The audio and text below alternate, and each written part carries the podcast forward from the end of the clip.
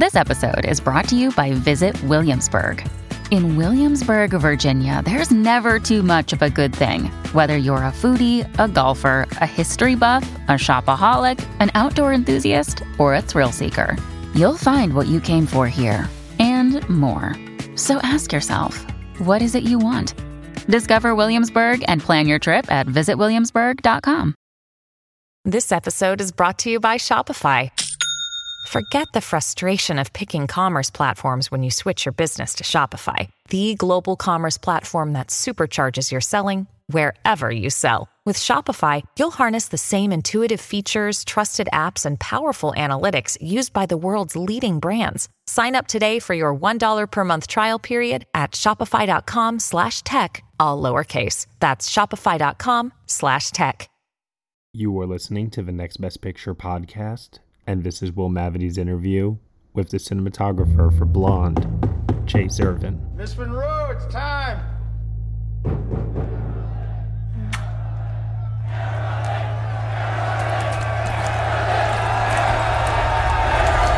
A kiss on the hand, How'd you get your start? maybe What start? In movies. quite continental. But diamonds are a girl's best friend. I guess I was discovered.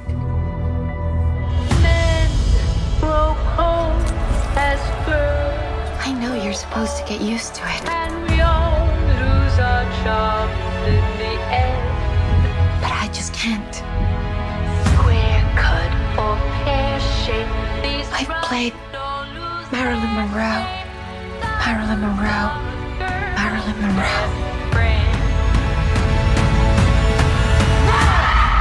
I can't face doing another scene with Marilyn Monroe. Marilyn doesn't exist. When I come out of my dressing room, I'm Norma Jean. I'm still her when the camera's rolling.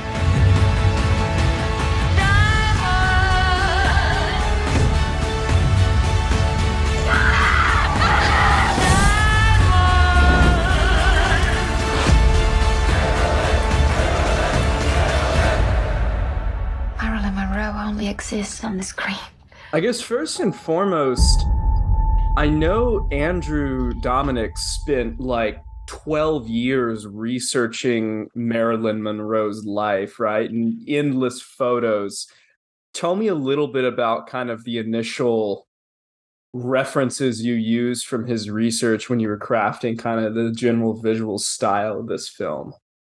Yeah, well, Andrew had accumulated a plethora of uh, images from her life and from the period, and he created a document that was probably like 780 pages, give or take. Wow. And it was images um, kind of almost representing similarly what the storyboards would be. So they were in a order of her life in the Mhm. script order. So it starts with images from the 1920s and on of just different, you know, Model T cars and this and that. And then it went into sort of the pinup images of her when she first she wasn't an actress yet. In in real life in her bio, it sort of says that she was she worked at a uh, munitions factory, I believe.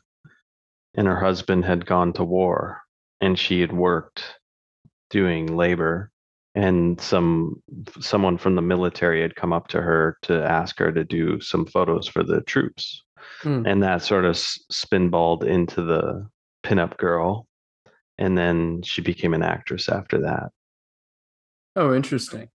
yeah yeah she she actually became famous similar to the it was actually a scandal. It was similar to sort of the formula that some women like kim kardashian who really you know a sex tape was released. Marilyn had had some nude photos of her for the pinup world. And she started acting. And fuck what was that uh, john huston film? Uh, something jungle, asphalt jungle. Oh Uh, yeah, yeah, yeah, the asphalt jungle. So I think I, I might be incorrect. Uh, it's been a few years since I read all this stuff, but I feel like she had that was sort of her one of her very early roles, Mhm. and she's only in a few scenes in that and for a very brief period.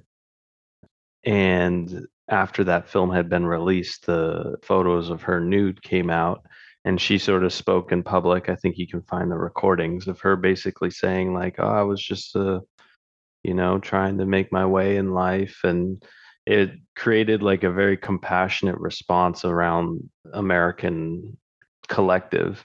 Yeah. And she sort of shot up as this sex symbol. She, I think, you know, if you Google the word sex symbol, a photo of her is at the beginning of the Wikipedia page. and it's mm-hmm. been that way for a very, very long time. So she sort of became famous from the scandal and then the studios started to try to reap those rewards from that Right. So you um you, you have all these photos of her, obviously, that Andrew assembled. And I guess one thing that's striking is it looks like you have meticulously recreated in kind of moving visual form some of these photos of her. Tell me a little bit about that. Did you know the kinds of lenses, focal lengths that were used at the time to capture her? Because uh, it's it's honestly eerie at times how uncanny some of the recreations are. yeah andrew would call it a seance he wanted it to be a bit of a seance and recreate images from her life so we had this document and not every image is like an iconic image but it's definitely stuff people had consumed over time and he felt like it would create um, it was an experimental idea to be honest with you. He felt like we could create one of those images and stage a scene within it. You know the, there's a sequence where it's sort of a tableau tracking across this these male um, people that are sort of like coming to the premiere and they're just like hungry for her and then the limousine comes into the foreground and you end in this portrait of marilyn the playwright and the studio executive Mm-hmm. that's an actual photo so what we were doing is we were taking that we were basically taking that image which i think came from the premiere of the film Mm-hmm. and we were staging a scene within it and it was sort of the scene was an expression of her psychological state so it's uh, it pushes to an absurdity as you can see she gets out of the limo and the camera drifts towards the crowd and their their their faces start to distort and their mouths start to you know howl like animals. And then it ends up on her again. And that was sort of one of our goals when we were going through it. And at sometimes we were it was way more it was really challenging. You know i i have a need for realism and authenticity at some points but Mm-hmm. this film was violating that entirely so i felt a little bit out of my realm in some sense but you know andrew and i did a lot of work kind of trying to develop the eye for that kind of absurdity we were watching fellini films we were watching a lot of fellini actually and so we were we were watching these films and it was you know realism isn't something that is a an aspiration in those so we were kind of like fucking with that stuff quite a bit and it was really interesting to me because i hadn't developed those skills Yeah. Well, uh, you know, there's uh, there's some pretty, I imagine, VFX heavy scenes. You're talking about realism. I was curious about one of the first scenes is you have this wildfire coming, and um, we revisit the fire a couple times, like when she goes under when they perform an abortion, and uh, you know we have that tracking shot of her running through the Mhm. hospital and into her house, and there's fire everywhere. Tell me a little bit about doing those sequences that I assume you had to augment with VFX, but lighting for the fire and stuff like that. yeah we some of the stuff like there's images of her running up the staircase that go into her room her her home her childhood home and we shot the staircase at the where we shot the abortion So we sort of filled it with smoke and tried to create a mystery around that, try to get as many particles in the frame. And then as she breaks through the door, we're in her childhood again. And I basically hung a lot of different Christmas lights and light uh, LEDs along the areas where the fires were so that the VFX team could then composite in something. Mm. But I would still get, you know, uh, oftentimes I see uh, VFX as a blemish on a on a film because I Yeah. value timelessness, and I feel like when you integrate the extraneous amount of it, it starts to really put a stamp on the film in a particular time period that it was produced in. And one of the things that I'm always trying to contribute is when you have particular optics that are are shooting scenes, there's elements called uh, glare, flare, a spherical aberrations, spherical aberrations, um, coma, astigmatism, and those things don't really embed when you take in uh, images such as VFX. For example, like if she's in the middle ground and the fires in the background, there would her silhouette would create glare. You would be able to render it because of the contrast. So if there were if they just thrown light or thrown a fire on there, you wouldn't actually have these depth cues that sort of indicate that it is real. So uh, Mhm. when I think about these scenes, I try to augment them as authentically as possible, even though it's absurd. Do you know what I'm trying to say? Yeah, I think so. Yeah. Yeah. Like the her standing in front of a fire and running into a house that's on fire is absurd. But I still want it to have some sort of sense of authenticity. So I'm working it's it's really kind of a balancing act. Yeah, you I was know? to say it's a lot of attention to work with there. Yeah. So what about the opening scene where she's driving with her mom and the whole kind of valley's on fire?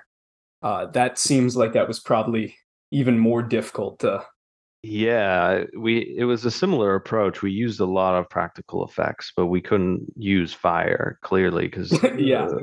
California of all places. Yeah, and we shot. Yeah, burn exactly. down LA. Totally. So we placed in key areas, and I think I did a few camera tests on the hill with the crew. So I had um, created these lights called batten strips, which Mhm. is a, an array of uh, household bulbs, and I'd put them on the ground in the background. And I tested a few locations, and I really liked this one location because there was a big tree that kind of came over the road, and it was um, almost looked like a carcass. And we added a bunch of smoke and lit it from within the smoke and concealed the batten. And it created this sensation of like, oh, it's on fire. And Mhm. it, it was quite beautiful. So on the shoot day, we we did something similar, but we added a lot. We used LEDs. They were, I think they were chroma Q I think they're eight foot battens, and we placed them in different areas along the hill. And then on the road, kind of right next to where they were driving and what would reflect into the glass on the in the windshields and the sides, we used Christmas lights and we had Hmm. them all on f- flicker generators so that they would augment. And in VFX, the the VFX guys knew exactly where to put the flames, and we did that. And then at the end of the scene, when uh, Gladys is uh, violently reacting to no- Norma Jean, we shot that on stage on an LED screen. Mm. And while we were doing the front part of that scene, we had hired a uh, plate car. So it had an array of still cameras, uh, GH5s shooting video, and it would do the run that we were doing. And then we took those Oh. plates and we brought them into the LED stage, and it created a, an artificial environment that mimicked exactly that. And I was really impressed with it. We shot it on a the last day of the shoot. In fact, we shot we finished the shoot and we came back a week later to to shoot more stuff there Mm. because um the LED stage had been we were the first productions to shoot there and they had some kinks to work out and it cost us the time that we we needed so they gifted it back to us later so you mentioned earlier some of the natural distortions that uh come on camera. And i noticed this project it seems like you kind of threw everything but the kitchen sink at it in terms of kind of interesting unique aesthetics. You got changing aspect ratios. You have you mentioned the distortions the scene where she's going to get her abortion and you have this kind of circular warping around uh, everything as she walks down her drive towards the car and then you you you shoot like behind her cars later in the film with full-blown fisheye lenses. So tell me a little bit about some of those kind of choices to use these very warping lenses and filters. Yeah i it was sort of a process of discovery. I have this thing that i call uh, i learned it from jazz to be honest with you. My mother's a jazz musician and singer vocalist and I grew up in the um, a witness to the jazz scene, and they had this thing called woodshedding, where you mm-hmm. would come up with uh, harmonic devices kind of in your own isolation, and you'd stick them in your pocket, and you would pull it out whenever you wanted to get outside the ordinary during a set. And I started doing the same thing whenever I would come onto a film and I would work eh, sort of in secret. I didn't want any interference. And I would come up uh, basically stimulate happy accidents. I would set up a shoot of somebody in period clothing and just shoot in their apartment and follow follow them around, and I would discover these things and I would stick them in my pocket. And so there's a lot of different events in which I use that, and in in particular with the, I was um, I was working with uh, Dan Sasaki at Panavision who uh, I had gone to. Here's a one anecdote. I had I had gone to ARRI in the same day to go to an event because they had just opened a, a facility there. We were renting the black and white Alexa camera from them, and it. But our optics were coming from Panavision, so and our our Venice camera camera, and uh, so I sp- I go to the ARRI event and you know they're showing us these lenses and these guys in lab coats and white gloves and they're very you know elegant and they're showing us how they maintenance these things. Then i go to panavision because i need to meet Net dan and he comes out of the back room and his literally his elbows are from his fingers to his elbows is grease. It's the exact opposite. And i really valued that it sort of creates a sense of human touch that I really it sort of feels like that same sentiment that my mother and my family members left me with when they were discovering the mm. art form jazz. So I started working with Dan, and I would sh- I would you know shoot various tests, and uh, they have like a little stage there, and I would shoot those tests, and I just started discovering all these different elements, weird lenses that had um, various aberrations. And at the time, you, you mentioned a few shots, like the, the shot at the back of the limo. The, the 12, that's a 12 mil H, series lens, which is a series of lenses that they hadn't come out with. In fact, uh, they're called H series now they were then, but that was actually just a temporary name. Mm. So sort of like they were coming out with new ideas and um, you know answering the needs of certain cinematographers who are exploring a new format called full frame. So I was just jumping in on all that stuff and trying to find things that sort of added flavor. Uh, in terms of recreating the, you asked earlier, the recreating the images from Marilyn's life.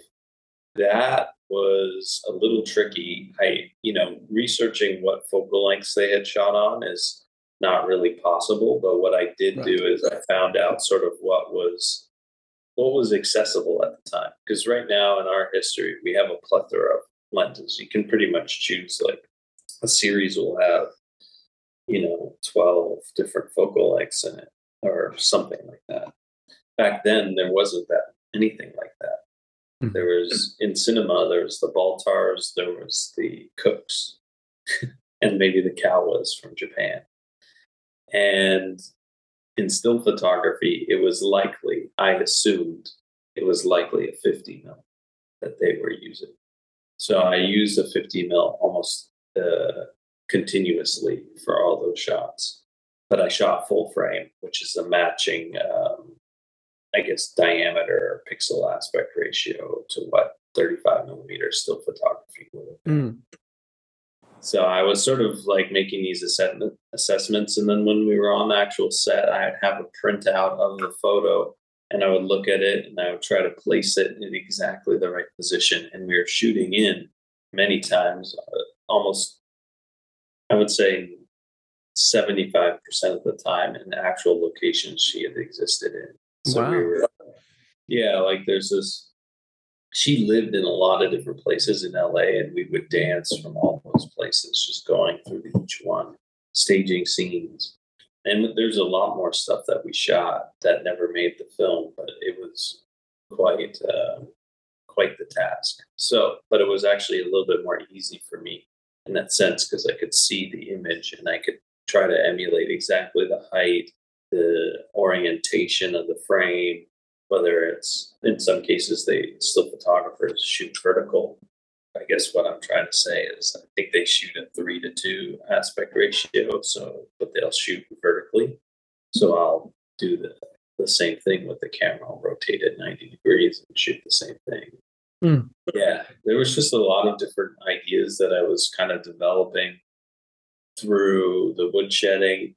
And then um, I felt like uh, creatively motivated to do that because it became basically in the script and in the book Blonde, the story is actually a retelling of her life, but the way it's told is is in fact she's possibly dead or already dead and she's living reliving her life or she's having her last breath and she's li- reliving her life at the moment of death and it's coming from the sentiment of her taking her own life Mm. so uh, relationships she had uh, you know like the scene with jfk in real life it may have been that bond with not jfk but bobby kennedy that stimulated the breaking of that bond bobby kennedy stimulating the choice to take her own life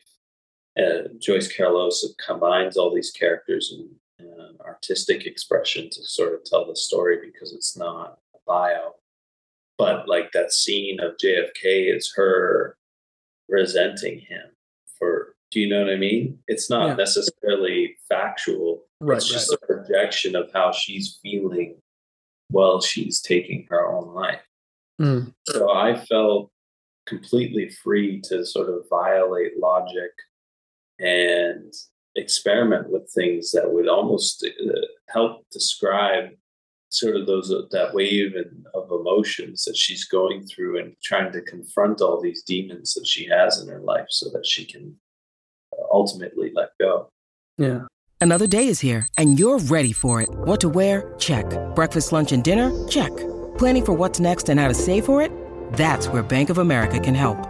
For your financial to-dos, Bank of America has experts ready to help get you closer to your goals.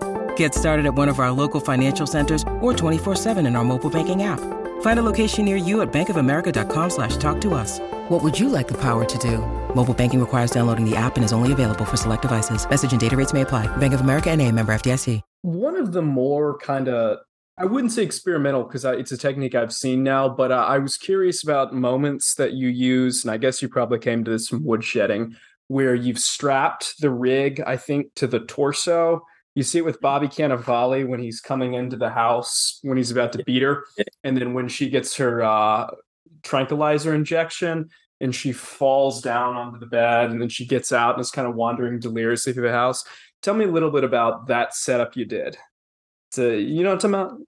Yes, uh, yeah, I do. It, it was a scene that um, we'd shot in the house for a few days, and we knew that we were gonna.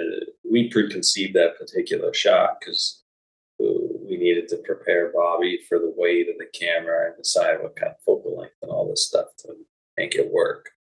And my key grip, jo- Joey Deanda, he had rigged Bobby with it, and we did many takes. And Bobby's such a hero to me for that because you, you know, you could see him kind of kind of squinting in pain when he's running up the stairs. He's taking a lot of weight, Yeah. and he was, you know, he was moving so quickly that there couldn't be the uh, support that would be for the scenes with Ana that we used a similar technique because he was running up a set of stairs and you can't have somebody running up stairs Right. backward. so uh, yeah, does that answer the question? Yeah. So- I'm about out of time, but there's two more uh, locations I want to Yeah. talk about. Uh, the old school movie theater setups. Whenever we see her in a premiere, I thought those were Yeah. really interesting. Tell me a little bit about uh, you shot wide from above and to the side, and tell me a little bit about lighting, because I assume whatever the movie on screen was was imposed in post. yes. Yeah. Yeah. Okay. So Yeah. tell me about the, the that location. You're talking about the interiors. yeah. So the movie wasn't uh, done in post. I had lit the scenes with projections. We had originally gone to the, the theater and had them project 35 millimeter with some, I think they had various prints that they could just show us. And none of them had the intensity that would be possible for me to, to capture, even though I had characters that I liked, like Flicker Fusion, which is sort of, you know, the reason why they call movies the flicks back in the day is Mm. because it's not perceptible, but there is a moment of black. Your Mhm. brain just It filters it out. Yeah. if, well, no, it, it creates the image that's not there. Uh-huh. So when it goes black, it's actually taking the image before your brain and it's putting. It. So I found those details that I liked, and then we'd worked in reverse in the sense, or no, I guess it was in order. We would shoot the scenes that we were projecting, not seven years it, seven year etch, but uh, diamonds are a girl's best friend, which is gentlemen prefer blondes, gentlemen prefer blonde, and we'd shoot that sequence, and then I would send it to my colorist Tom Poole, who would then create a Technicolor look out of it, and it was challenging, but we I, I was trying my hardest to get a Technicolor print of one of those films in pre-production, so I could see exactly what Technicolor looked like when it was actual Technicolor. Because what we interpret today, that's on a digital format, is completely different. Right. We'll get to see what it actually looked like unless we see the print. And even prints now are probably aged and deteriorated, so who knows if that's even possible. But I took I took the images of the Blu-ray that I knew of, and then I tried to, uh, or I requested that Tom emulate them identically, and he had done that. And it was much more like compositing than color correction. And then they would send it back to us. Now, the second part of that that is also challenging is that when you're on a on a set and you're using an actual projection, say you took your iPhone and you uh, you started recording the computer screen. Well, the computer screen doesn't look like it how it does to your Right. eye. So when we on the phone at least, so we had to set up the cameras and then grade the image looking at the monitor that's displaying what the camera is showing. So we had a colorist on our set, Dustin, and we'd have my laptop set up to the computer or sorry, the projector, and we would send in all the graded footage that Tom had done, and then we would regrade it to be display sort of our intentions. And it was really tricky because it's all perceptual. It's not necessarily like a scientific thing that you can do. You can't just transform it with a filter or whatnot. Mhm. So um, it was really challenging. It was like it was one of those things where I, I an added responsibility on top of uh, shooting the scene that's like emotionally driven. So it's that kind of stuff that was, and you know, we only shot those scenes in one day. There was other stuff that we were shooting in the basement that never made the film. So it was quite a crazy day. We had maybe three or four cameras going all at the same time. And yeah, we would project, we would bounce light off the ceiling, we would create a, you know, when she's watching herself or when we're watching her watch, uh, gentlemen prefer blondes. There's this red light washing over her face, Yeah. and that was a choice that became much more impressionistic.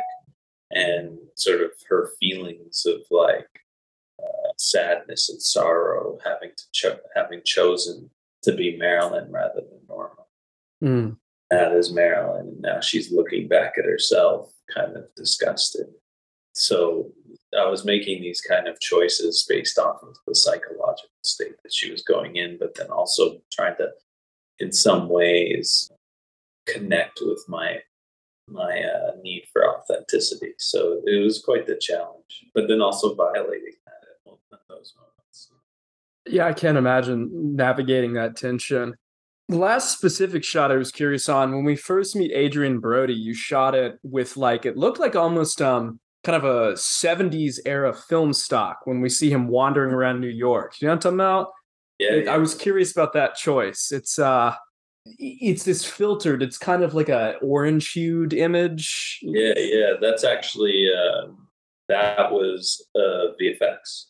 So what we had done is we were working with an, a woman who was a, I guess, an archival expert, and uh, I was pulling plates for some of the driving footage, and then also that scene.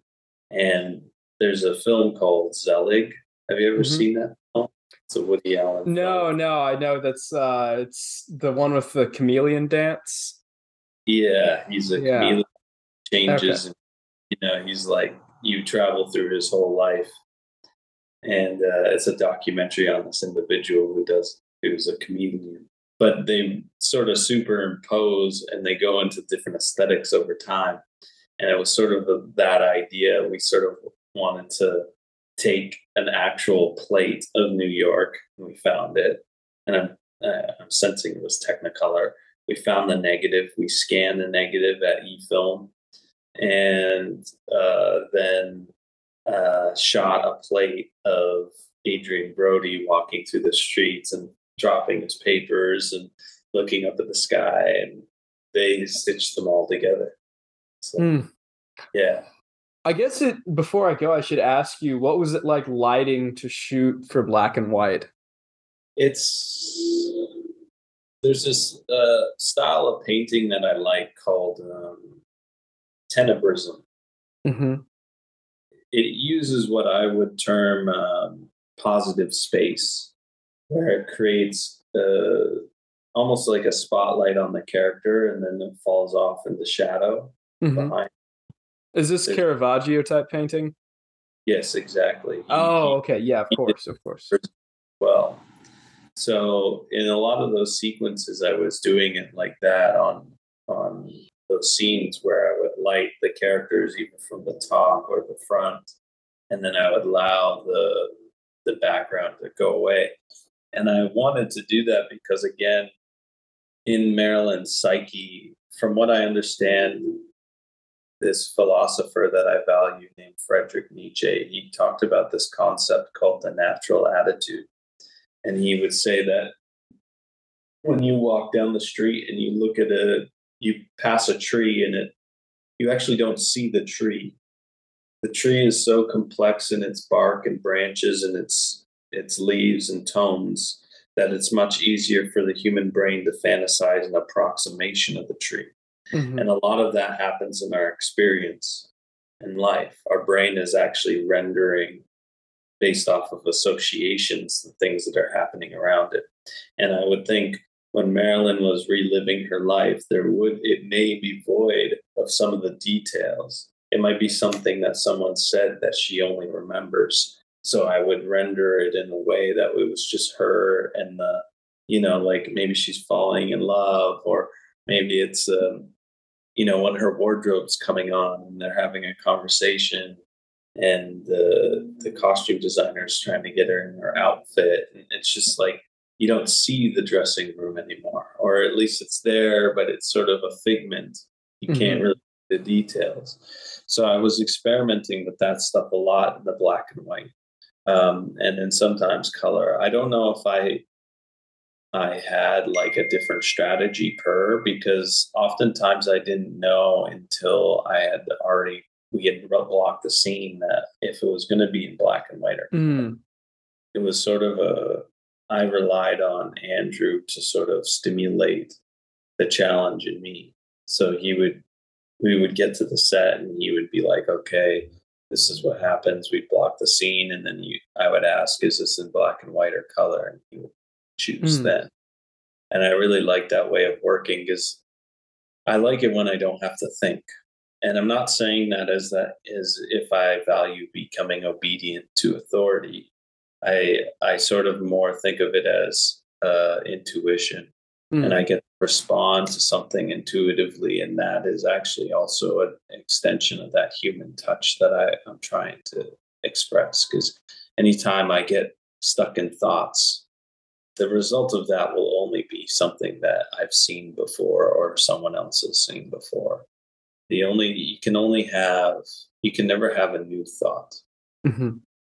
So I'm always try when I when I work with the directors like Andrew, which is very rare, and they can feed me these things that constantly keep me in this in a flow state. It's just such a gift.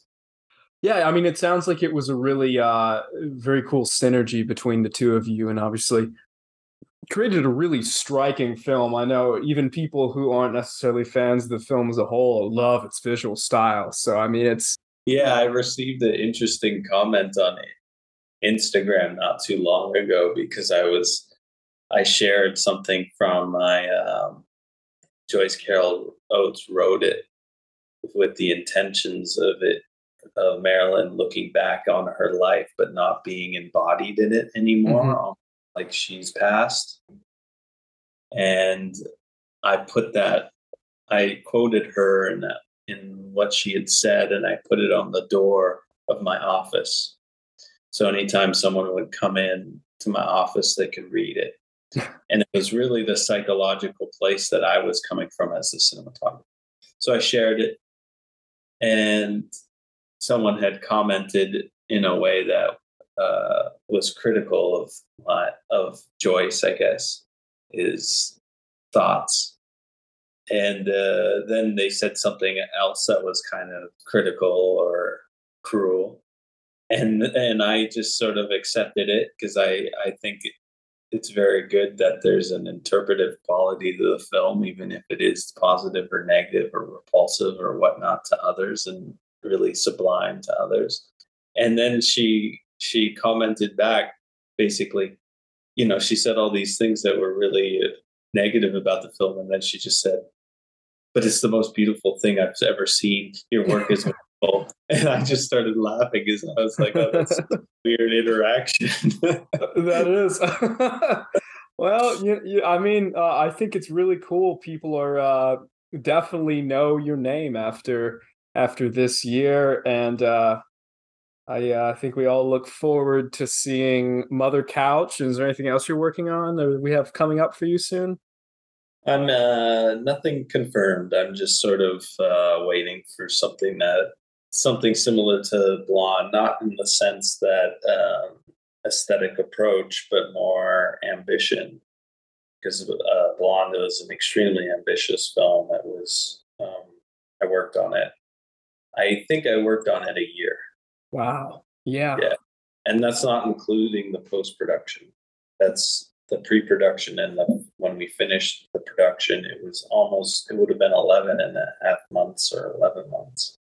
So, and I'm looking for something similar to that because I really like, you know, doing things where you can, you know, you're really trying to harness it to a particular depth. And when you work on something over that time period, that intuition is so much stronger. You're Mhm. not working off of theories anymore. It's sort of all you you're living life. The film is just your life, and I like that. Yeah. Yeah. Well, thank you so much for your time. This has been really thorough and uh, best of luck. I don't know if you care about awards or not, but best of luck this award season, uh, you know, in the cinematography races. See if you show up thank- there. It's always nice to receive um, well wishes and respect from colleagues and people that I admire. I don't know if I care so much about certain aspects of awards, but when it's somebody that contributed to my life and my sentiment and my philosophy coming back at me expressing their admiration. It's very, very meaningful. Yeah. All right. Well, thank you so much, Chayse. You have a great rest of the weekend. Thank you. Thank you. You too. Hey everyone, thank you so much for listening to Will Mavity's interview with the cinematographer for Blonde, Chayse Irvin, here on the Next Best Picture podcast. You have been listening to the Next Best Picture podcast. We are proud to be part of the Evergreen Podcast Network, and you can subscribe to us anywhere where you subscribe to podcasts.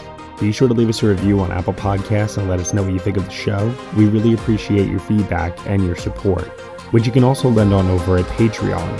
For $1 minimum a month, you'll get some exclusive podcast content from us. Thank you so much for listening, as always, and we shall see you all next time.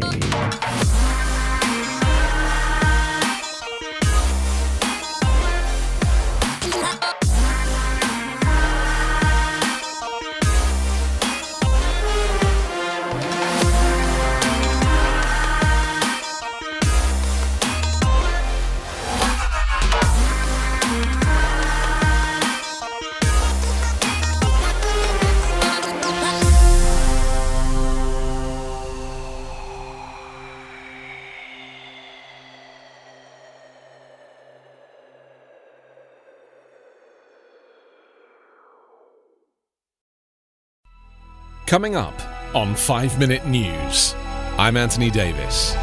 You might think it's partisan because maybe it's critical of one side or the other, but it's not. It's just the truth. And I think that's also something that's kind of unusual for Americans listening to the radio or to podcasts because the news landscape in the States has been so partisan for so many decades. So, five minute news is verified, truthful, independent, unbiased, and essential world news daily.